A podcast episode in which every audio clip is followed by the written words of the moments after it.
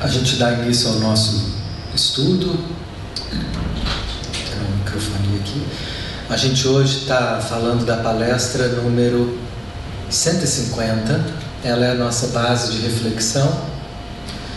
Essa palestra chama Amor Próprio, Condição para o Estado Universal de Bem-aventurança.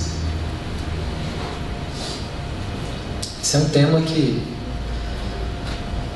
já foi falado de outras formas em outras palestras e tem tantos caminhos que a gente poderia estar percorrendo para falar de amor próprio. E o guia nessa palestra ele escolheu um, um caminho específico. Ele vai trazer dois pontos fundamentais para que a gente possa estar desenvolvendo esse amor próprio e o método que ele nos ensina para desenvolver esse amor próprio e qualquer outro tipo de qualidade, de abertura espiritual, é percebendo o que nos impede, o que nos impede de estarmos abertos, o que nos impede de estarmos tendo uma relação mais amorosa, mais cuidadosa conosco. É, Eugênio Gendlin é um filósofo austríaco que trouxe para nós uma contribuição belíssima na psicologia, toda a filosofia do implícito, a filosofia experiencial, a focalização.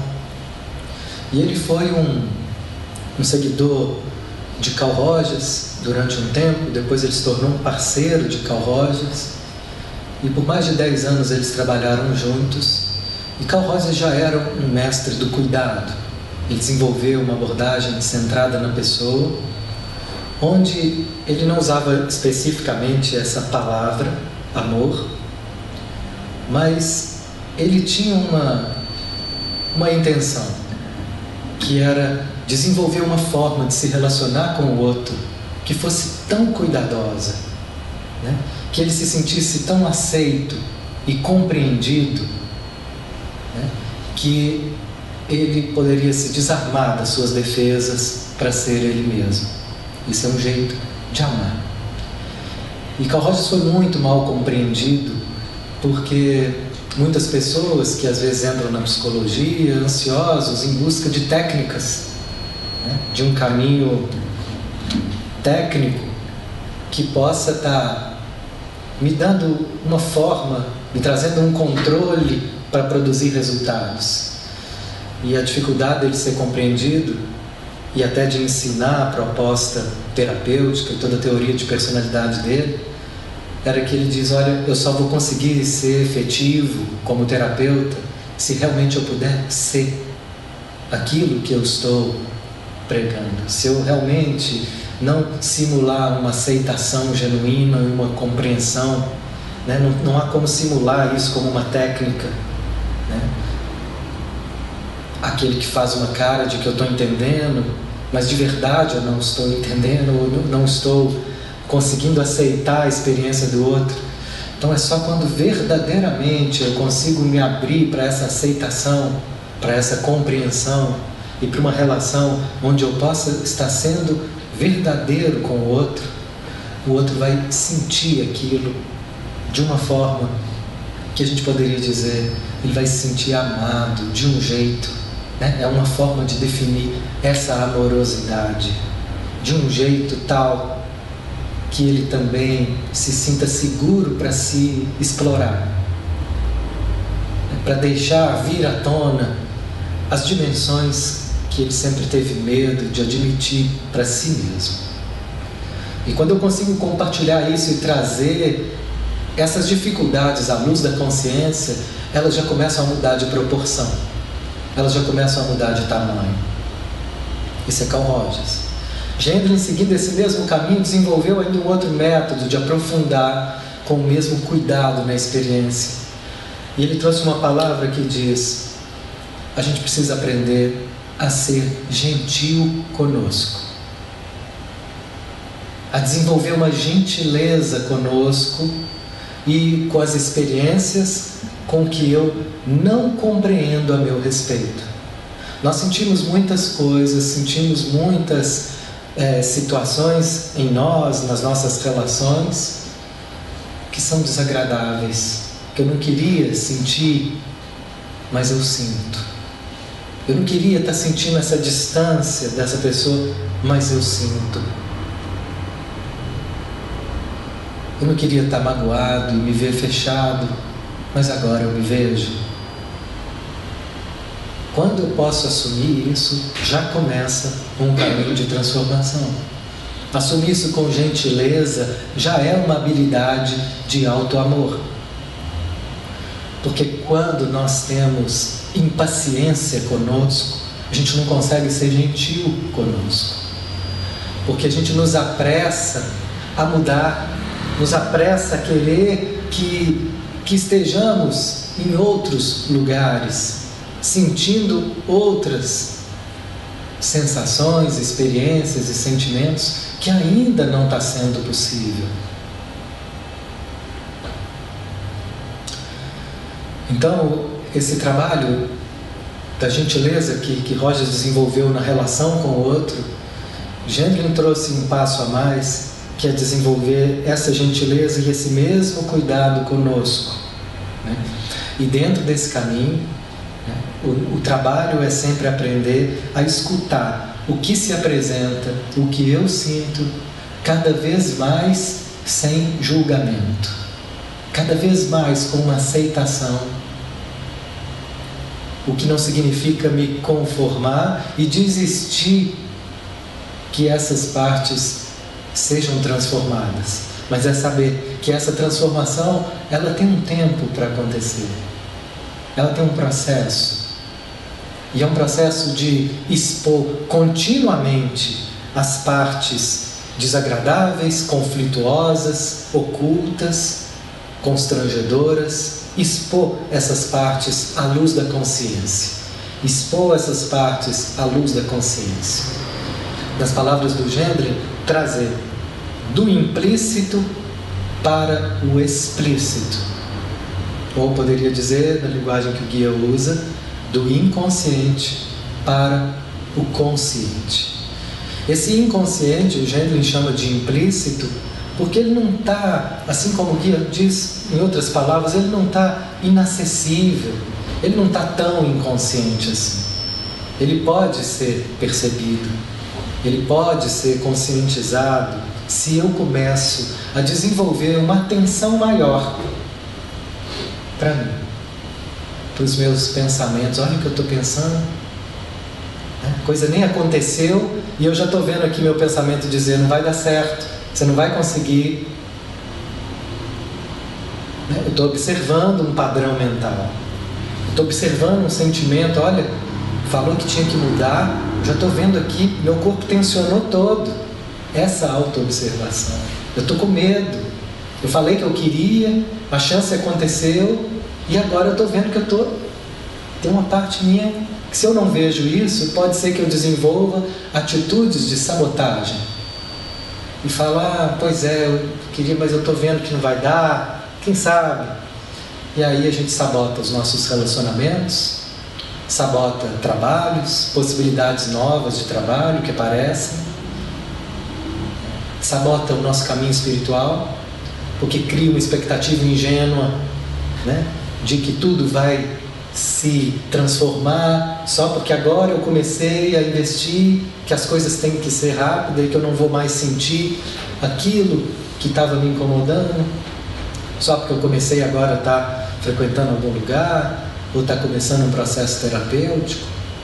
Como eu disse, a gente tem muita pressa e às vezes a gente não entende que processos que a gente fica aqui se debatendo conosco são processos milenares né? São processos de todo o, o sistema familiar que a gente está envolvido. Tem coisas que são mais fáceis e que podem ser liberadas com mais agilidade, mas tem outras que nós vamos voltar nelas e voltar nelas e voltar nelas. E assim, nessas repetições, elas vão perdendo intensidade no desconforto e frequência com que elas nos incomodam. Então, olhando aqui para o, o que o guia traz a respeito desse tema, nós vamos dizer aqui nesse primeiro nesse primeiro slide. Essa é uma questão, é uma equação sempre perfeita. A medida exata em que o homem gosta de si mesmo, nessa mesma medida existe felicidade. Então ele está dizendo: a nossa felicidade está associada ao tanto que eu gosto de mim. E o que, que seria gostar de mim? Gostar de mim é atender todas as minhas vontades. Esse é um gostar muito infantil, né? que as crianças trazem essa ideia. Minha filha gosta de mim quando eu atendo os desejos e os caprichos dela. E aí ela se sente amada. Muitas vezes a gente acha que é amado por Deus, não, Deus está cuidando de mim porque Ele me deu aquilo que eu queria. E se aquilo que eu queria não acontece, às vezes eu me sinto esquecida por Deus, não amada por Deus. É muito infantil essa ideia de que gostar é ser atendido.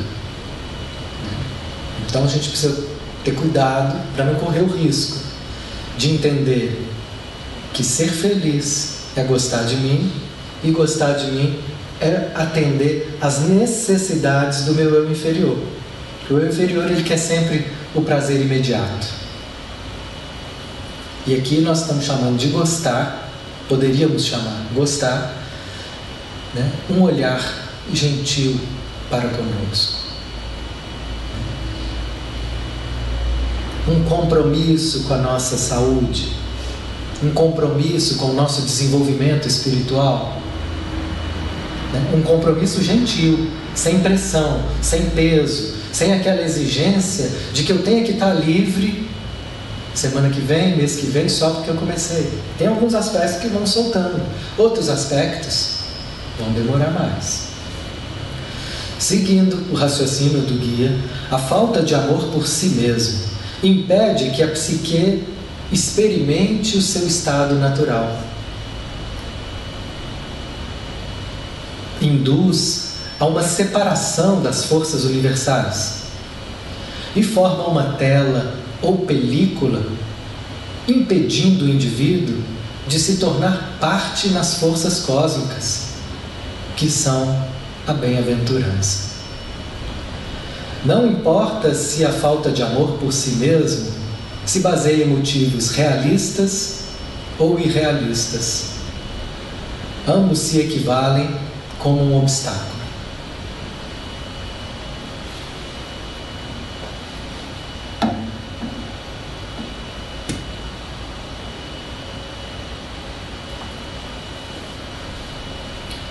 Então ele está trazendo um dado diferente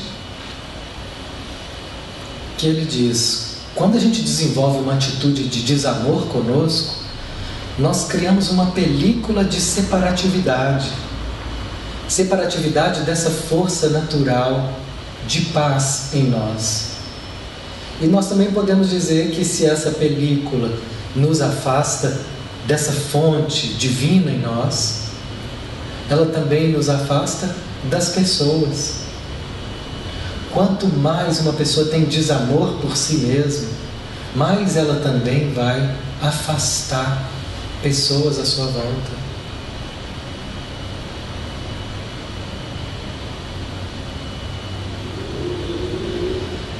E aí ele vai começar a dizer o que gera esse desamor. Esse desamor, ele pode ter um motivo realista ou um motivo que é irreal. O que ele nos conta? Que toda vez, deixa eu ver se eu acho esse aqui, toda vez que eu vivo de alguma forma que está em desacordo com as leis divinas, eu vou estar sentindo desamor por mim. Mesmo que isso aconteça é lá no fundo. Tem muitas pessoas que estão em plena desarmonia com a lei e aparentam estar muito bem, mas é uma aparência que podem sustentar durante muito tempo, mas é um vazio que não se preenche porque está distanciado dessa fonte interna de paz. A pessoa não pode relaxar. Se ela relaxar, ela vai ouvir a voz de uma cobrança. E isso se ela for saudável. Quanto mais saudável, mais nós podemos escutar essas vozes que nos dizem: ou oh, o que você está fazendo não está legal. Como muitas pessoas estão tão distantes de si mesmas, elas vão desviando da lei divina. Essa é a história de todos nós. E sem escutar. Até que depois, quem vem nos chamar de volta é o sofrimento, é a dor, as doenças e as dificuldades. Às vezes a pessoa fala, ah, eu estou com um problema né, no estômago, né, e tem essa sensação de que eu estou né, num momento onde a minha saúde está enfraquecida. Porque entende que saúde é não ter problema nenhum.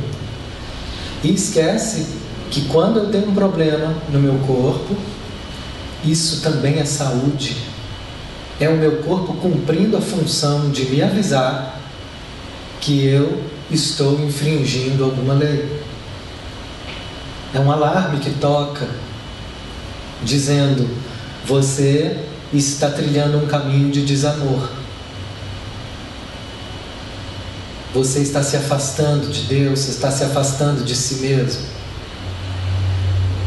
Se a gente puder escutar esses sinais, eles vão nos trazer de volta. Por isso que é tão importante e necessário o sofrimento.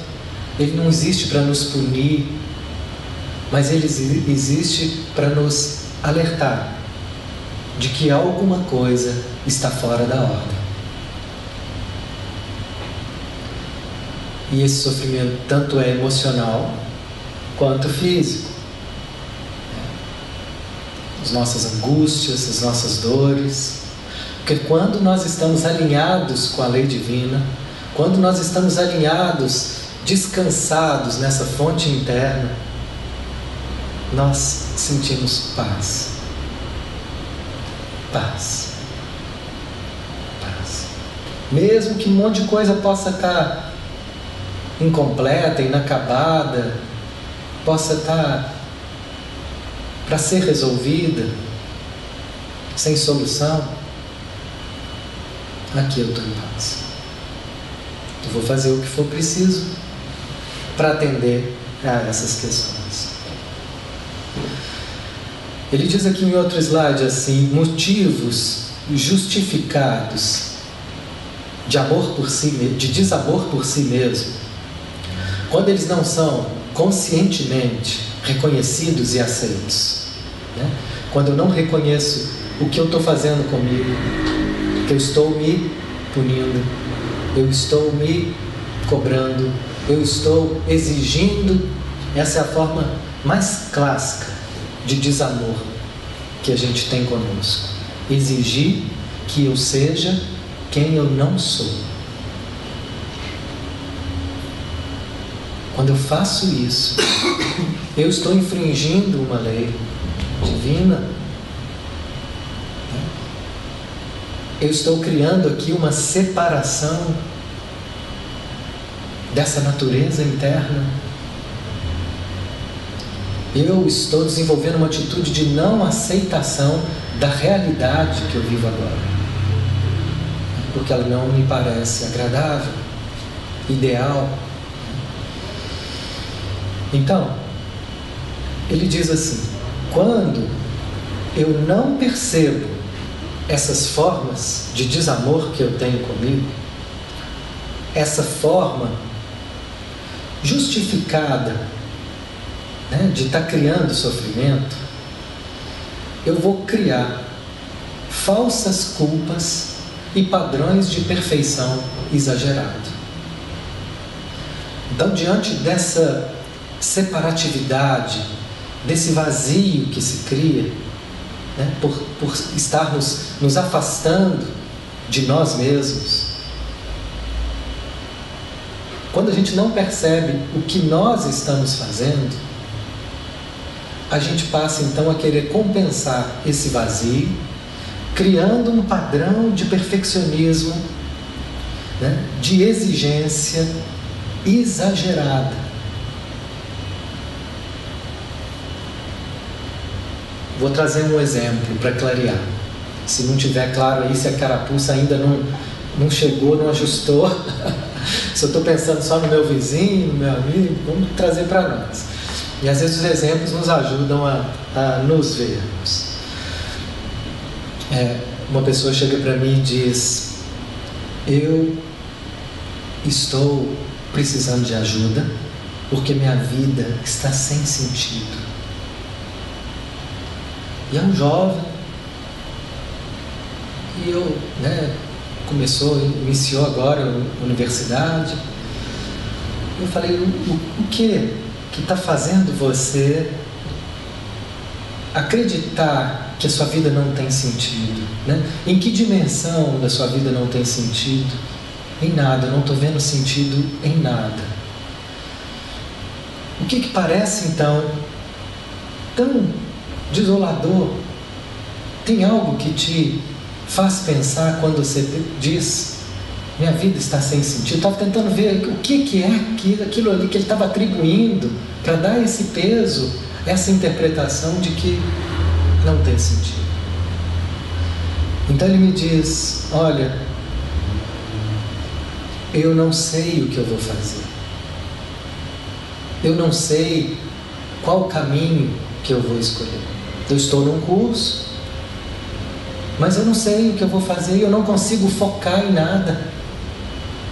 Eu não consigo focar e me desenvolver naquilo que eu deveria.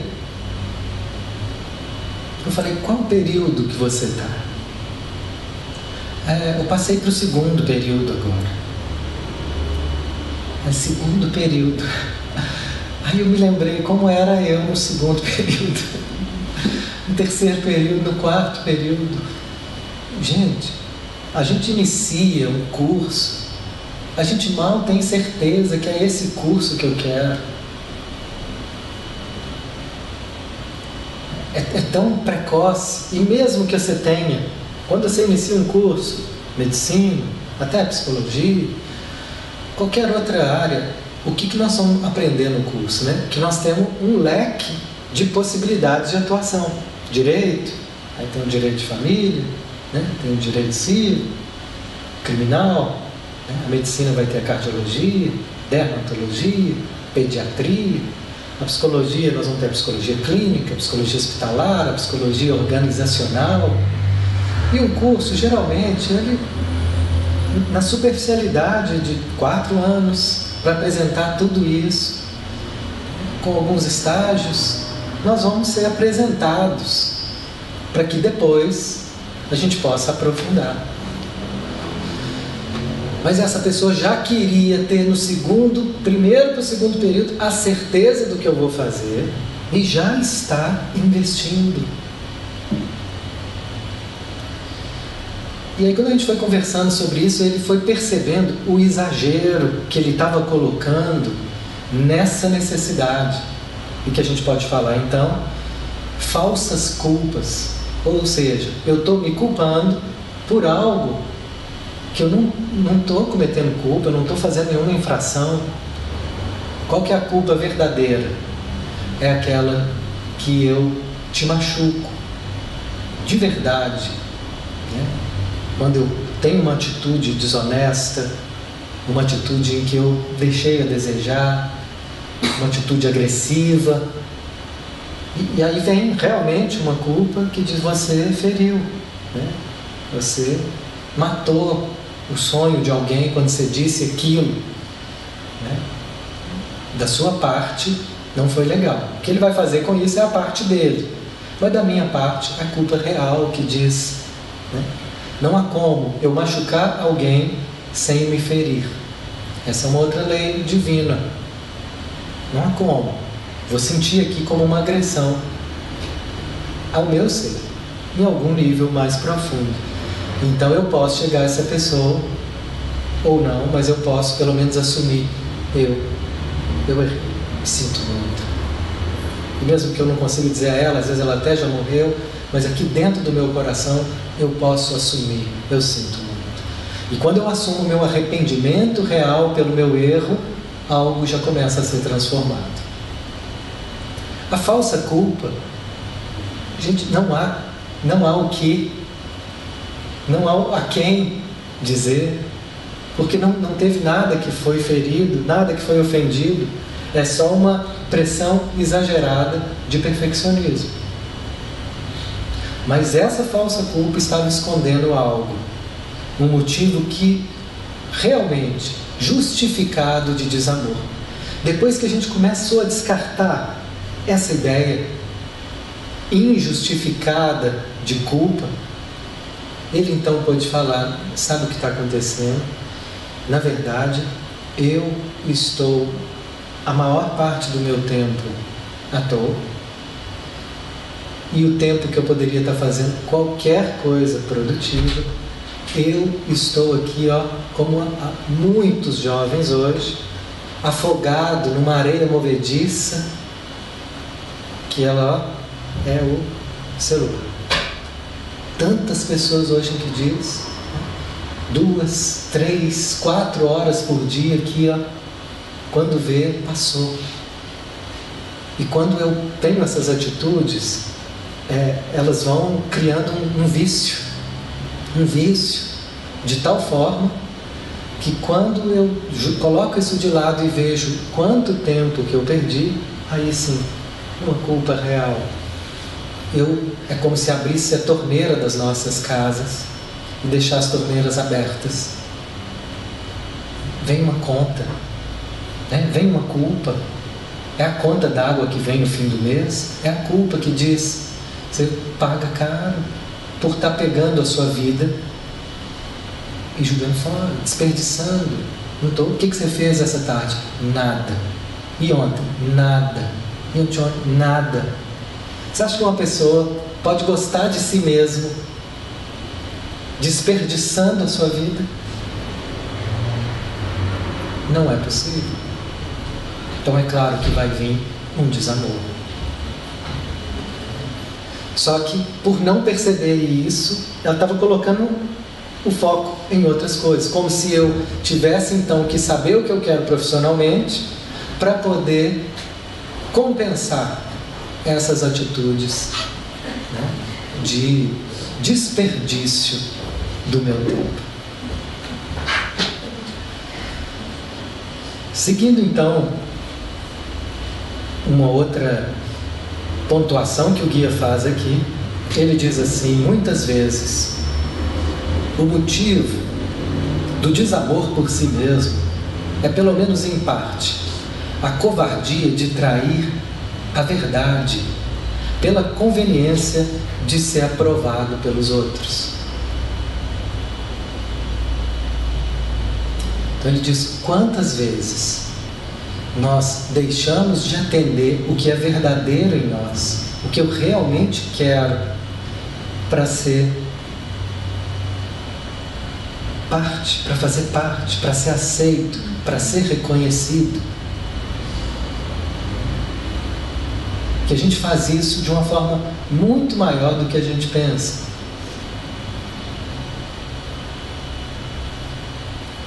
ele diz: essa necessidade de confirmação ela existe baseada na dúvida de que você seja o bastante, que seus próprios valores sejam seus próprios valores intrínsecos sejam suficientes para você.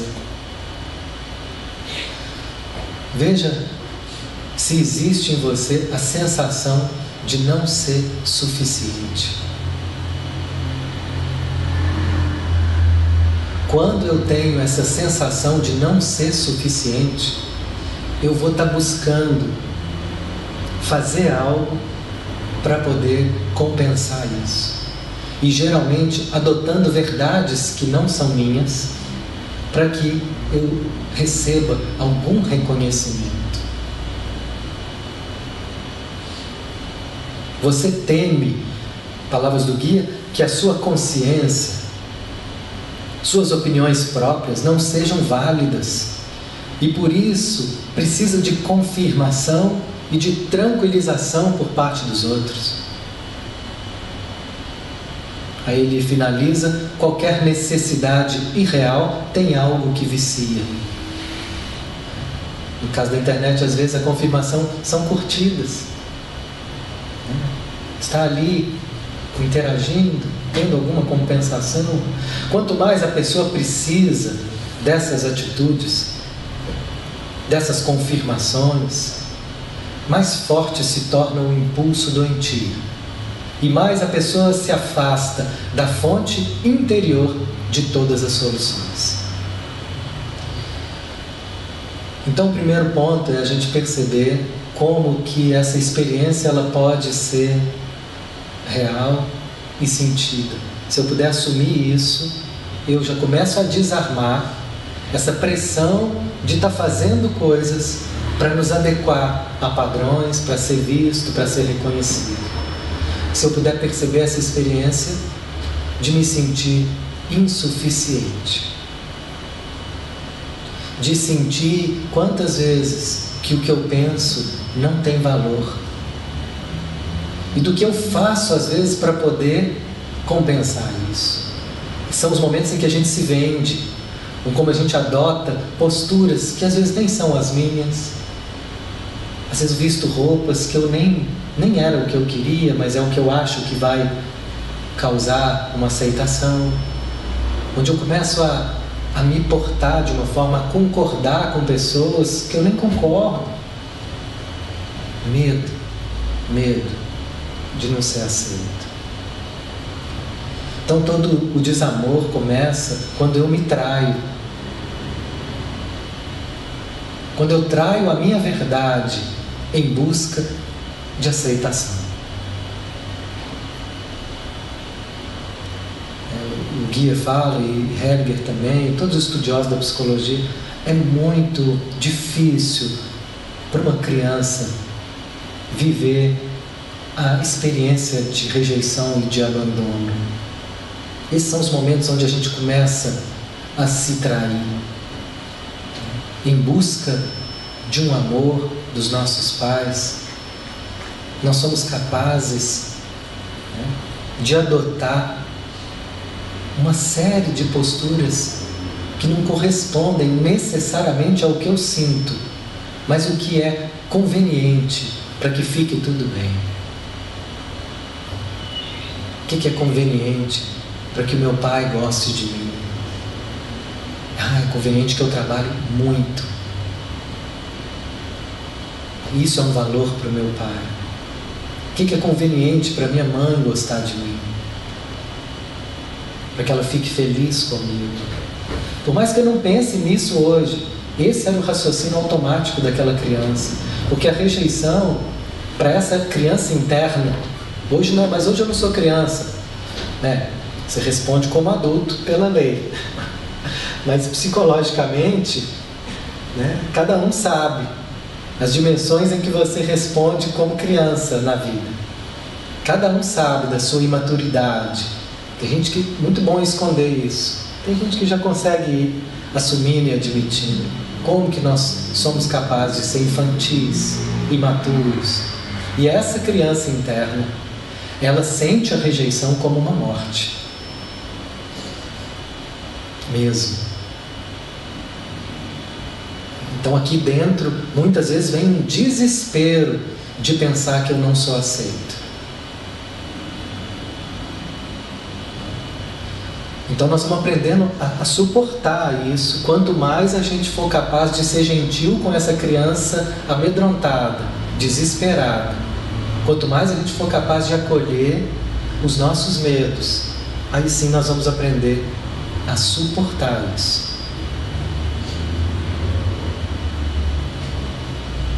Em alguns momentos é, é tão insuportável a sensação de não, não ser validado, de não ser reconhecido, de não ser aceito, que eu me calo. Ou que eu falo coisas que não são minhas, só para impressionar.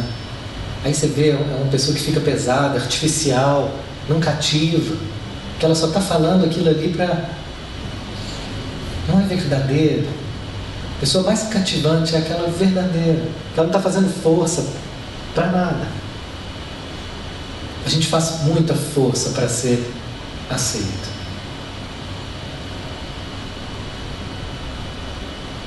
Mais do que a gente pensa. E o guia que vem chamar, gente, presta atenção. Ele vem dizer assim: olha, essa parte aqui é, é muito bacana. Qualquer um dos meus bons amigos, você estava falando para os bons amigos dele lá, aqueles que já estavam no processo de autoconhecimento, ali para a área VIP ali, dos que já, já tinham feito uma caminhada.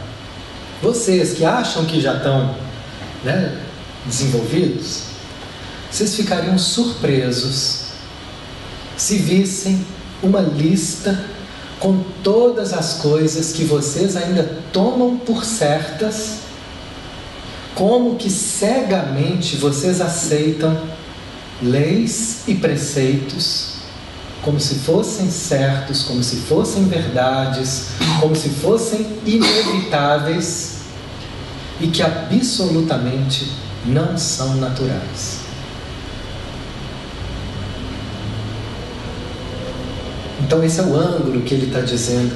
No momento em que eu aceito como certo algo que não é natural, que eu tomo como verdade para a minha vida, algo que tem a ver com a minha mãe, algo que tem a ver com os valores ali do lugar que eu frequento, algo que tem a ver com as pessoas que eu quero ser reconhecido e admirado, que eu tomo como certo algo que não é verdadeiro para mim. Preceitos religiosos que não estão ainda, não fazem parte da minha experiência. Eu saio defendendo né, dogmas, padrões, ideias que eu li, que eu ouvi falar que é a verdade, que é o certo. Quanto mais eu faço isso, mais eu me afasto. E crio então uma relação de desamor. Ele fala isso é uma covardia e que tem sempre uma dimensão oportunista. Porque quando eu adoto uma verdade que não é minha, é sempre para poder ganhar algo com isso. No caso, se eu adoto uma verdade da minha mãe, é para ganhar dela o reconhecimento, o amor, a aceitação. Eu não sei se eu já contei esse caso, mas é um caso tão forte. Tão forte de uma pessoa que começou a perceber o ódio que ela tem pelos homens, o ódio que ela tem pelos homens. E ela falava: é estranho porque eu não vivi nenhuma experiência que justificasse tanto ódio. Ninguém me fez tão mal assim. E é claro que essa pessoa então passa a ter mil dificuldades de relacionamento. E aí então, nesse trabalho de perceber essas verdades que foram adotadas, ela se deu conta de que realmente não teve nenhum homem que fez uma maldade, uma agressividade que justificasse tanta dor e tanto ódio. Mas ela começou a se lembrar de situações onde o pai fez algo com a mãe. Momentos em que o pai entrava em casa gritando e que a mãe ficava tensa, morrendo de medo e não falava nada. Submetia aquelas atitudes agressivas, assustada. E então, essa pessoa toma as dores da mãe. Eu tomo a raiva por você. E ela passou então a adotar uma ideia que era da mãe. O que, que é homem? Homem vai sempre nos fazer mal. Homem é problema, vai trazer sofrimento, vai trazer sofrimento. E como essa raiva não aparecia na mãe, ela tomou com o papel de guardiã da mãe. E assim foi para a vida com essa raiva, sem perceber.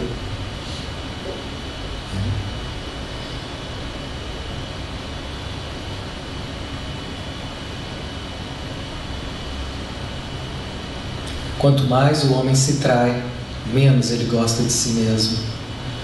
E maior a necessidade de ser aprovado pelos outros para atenuar suas dúvidas. Olha que sentença. Vou repetir. Quanto mais o homem se trai, quanto mais eu adoto verdades que não são minhas. Elas podem até ser boas, mas elas não são minhas. Quanto mais eu me traio, menos eu gosto de mim.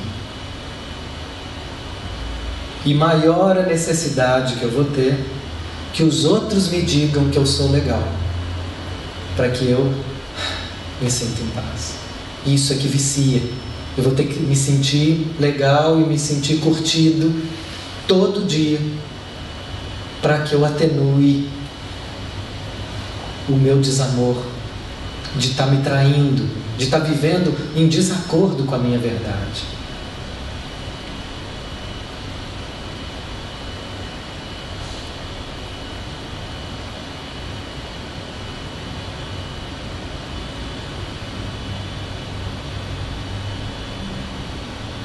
Então, esse é o primeiro aspecto do quanto a gente se desrespeita. Né? Seja por não conhecer a minha verdade, seja por não ter ainda esse interesse de saber o que eu realmente sinto, o que eu realmente quero. Ou seja, porque por mais que eu comece a ver, eu ainda não tenho a coragem para agir de acordo com a minha verdade, porque o medo ainda é maior. É insuportável o medo de assumir, de assumir que, que é disso que eu gosto, de assumir, não, não, não gosto de beber. Gente, é uma pressão social tão grande. Né? Sei, as mulheres também sentem, mas os homens é, é, é muito forte. Vamos tomar uma? Você não vai beber? Não, você só vai beber isso. Como se beber fosse ser feliz ali. Fazer parte da turma é tomar uma. E às vezes é difícil pagar o preço de dizer não é o que eu quero. Para outros isso não é um problema, mas o problema é outro. Cada um vai precisar perceber de que forma que eu me traio. Porque toda vez que eu estiver me traindo, meu corpo vai demonstrar isso com a falta de paz, com o desânimo. É porque eu estou adotando verdades que não são minhas, um padrão de pensamento sutil, ou uma ansiedade, um... Então, esse é o nosso convite. E aqui nós temos uma outra dimensão dessa palestra que eu gostaria de contemplar, que ele diz: é, quando a gente fica tão envolvido em ser aceito, em ser reconhecido, eu não vou estar conseguindo viver no agora, que a gente falou na semana passada. Eu vou estar preso a essas ânsias de compensar meu desconforto. Então ele diz: não importa onde vocês estão. Não importam quais são suas circunstâncias ou condições atuais. Não importa o que sentem. Se esse agora for cabalmente enfrentado, sem fugir dele, o resultado será uma fartura de bela energia e de substância vital vocês vão poder encontrar nesse agora deleite e bem-aventurança, paz e estímulo um profundo senso de propósito que emprestará sentido a tudo que fazem, interna e externamente.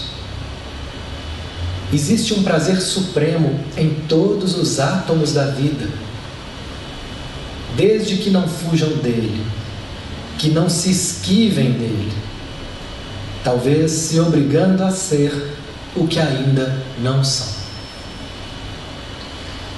Por que, que é tão difícil estar no agora? Que é o lugar onde eu vou ter a bem-aventurança. É onde eu vou estar vivendo esse amor próprio. Onde eu vou estar vivendo o amor próprio? Sempre no agora. O amor próprio não é uma coisa que eu faço a mim, é um estado de ser. E esse estado ele é sempre no agora, é um estado de presença. E para isso, eu preciso estar agora dizendo sim para o que quer que esteja acontecendo na minha vida, o que quer que esteja acontecendo nesse universo experiencial.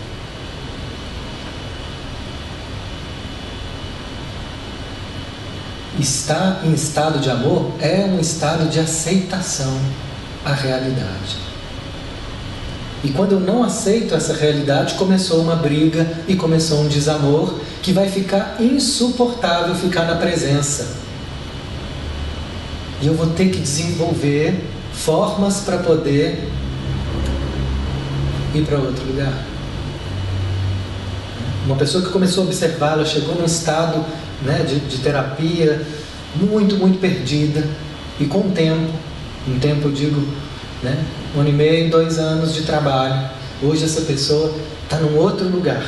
E com uma capacidade de acolher essas dimensões desconfortáveis aqui, que num primeiro momento era impossível.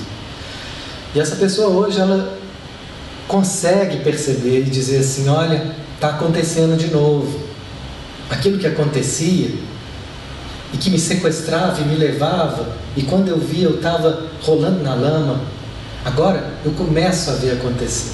O que? Essa semana eu percebi é, que o meu uso do celular aumentou muito, que a minha ânsia de comer doce aumentou muito, né? que toda hora eu quero comer doce, e que eu estou começando de novo a, a, a criar fantasias com pessoas fora do meu relacionamento. Isso tudo está aumentando. Quando eu vejo, eu já estou criando uma história. Não, imagina aquela pessoa. E aí, e quando eu vejo, eu estou já tirando. Né? Tudo isso são formas de estar tá compensando a falta de presença dele, a falta de prazer em estar vivendo a realidade dele. Por quê? Que é tão difícil viver em presença e viver a realidade, porque eu brigo comigo. Eu não aceito algumas dimensões. Então a palavra que o guia nos convida, o que eu não quero ver, o que eu não quero aceitar, para que eu precise de estar fugindo para essas outras realidades do telefone, das fantasias, o que? Esse é o foco. E com essa pergunta, o que que está sendo tão insuportável na sua realidade. Uma outra coisa que ele falou, eu estou voltando né, a, a, a, fumar maconha, querendo fumar demais. Estava um uso light, quando eu vejo, estou querendo fumar todo dia. Vários sintomas. Quais são os sintomas que você perde a presença? Quais são os sintomas que te tira do contato? E ele foi percebendo mas ele ainda não sabia o que estava acontecendo. Ele só estava vendo o sintoma, que era aumentando essa fuga da realidade. Com excesso de comida, de telefone, de maconha, de, de ímpetos sexuais, de fantasias sexuais. E aí essa pergunta foi feita: o que que está tão insuportável na sua realidade? O que está tão difícil de aceitar? Está tão difícil de aceitar nesse momento que eu estou me sentindo incapaz. Que eu estou me sentindo imaturo. Começou a vir essa sensação que tem a ver com a criança, com histórias mal resolvidas. Se ele pudesse aceitar, e aí qual foi o trabalho terapêutico e qual é o trabalho terapêutico? Aceitar aquilo que eu estou fugindo. O problema é que a gente nem sabe que está fugindo. E sai. Compensando, né? criando problemas irreais. Mas quando ele percebeu então que era isso que ele estava fugindo, né? o que, que eu não quero aceitar? É como eu me sinto imaturo. Eu odeio me sentir tão imaturo. Eu odeio me sentir tão incapaz. Mas é assim que eu estou me sentindo agora. E aí, quando a aceitação, vem o choro, ah, vem o alívio. Quando eu paro de brigar, aí eu volto para agora. Ah, pronto, pronto. E eu me equilibro. Por isso que ele diz: se esse agora for cabalmente enfrentado, o resultado será uma fartura de bela energia. Qual que era o agora que precisava ser enfrentado? Era a experiência de estar se sentindo inseguro, imaturo. Como eu não estava querendo enfrentar isso, aí começa a disparar um monte de situações. Porque é fácil ficar no agora quando está tudo bem. Mas às vezes vem situações que são difíceis de ser enfrentadas. Olha que belo. Vocês não podem crescer quando lutam para fugir do que são agora. Qual é a nossa forma para lidar com aquilo que eu não gosto em mim? É com gentileza que acolhe o que ainda é difícil? Ou é com fugas espetaculares? Ou é com agressividade, raiva de mim? Essa semana nós conversamos com uma pessoa que está há meses com a coluna destruída de dor e foi já gastou uma grana com tudo quanto é fisioterapias e a dor continua. E quando a gente vai aprofundar no, no que está por trás daquela dor, o que ela traz, uma raiva de estar no lugar que ela está agora. Ela estava com tanta raiva, porque ela queria ser o que ela ainda não era. Não tem paciência para poder ir, ir cuidando com gentileza desse estado que precisa de tempo para amadurecer, de tempo para se transformar, de cuidado, de consciência, de compreensão. A maneira mais saudável de lidar com aquilo que é desconfortável em mim é compreensão, é aceitação, é respeito. Se isso ainda dói, se isso ainda é difícil, eu vou precisar de mais cuidado e não de mais pressão. E não de querer trancar isso num quarto e achar que eu posso viver negando a realidade. Que essa realidade não está lá à toa. Tudo isso faz parte de, de histórias mal resolvidas em nós. Então, quando ela então pôde é, perceber né, como que ela estava sendo dura com ela, começa um relaxamento. Porque o corpo dela estava todo contraído, contraído para poder negar a realidade, brigando com a realidade, isso gera muita dor. E aí não há fisioterapia que resolva. Nós vamos precisar caminhar junto, a psicologia e a fisioterapia. Porque o fisioterapeuta vai lá, alonga, alonga, faz uma massagem, promove ali uma postura que traz um alívio. Aí a pessoa volta para casa e ativa de novo o padrão ditadura interna e o massacre continua. E ela volta lá, ah, está doendo de novo. Porque a tensão está sendo recriada toda vez que eu brigo comigo e que eu não aceito a minha realidade. Para terminar, infelizmente, A maioria das pessoas prefere fazer qualquer coisa, ir a qualquer parte, em vez de encarar o eu.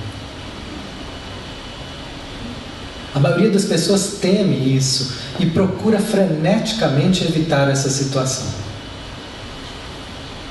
E agora a beleza. Essa é a dificuldade. Nós temos muito medo de se ver, de nos vermos. A gente não faz ideia de quantas armadilhas e artifícios a gente cria para não se ver. Mas, quando uma entidade está pronta para se olhar, quando ela está pronta para olhar aquilo que vai proporcionar respostas verdadeiras, ela fatalmente terá ajuda. Essa é uma sentença cheia de esperança. Essa é uma lei divina. Se eu não estou tendo ajuda, se eu não estou sentindo que eu estou recebendo uma orientação clara do que eu preciso para o próximo passo, a pergunta é: será que eu realmente estou aberto para ver tudo, até o que eu não quero ver? A pergunta que ele diz é isso: o que eu não quero olhar nesse momento? Porque quando eu estiver aberto para ouvir a verdade, ela vai se manifestar. Vai ter uma resposta, vai ter um caminho.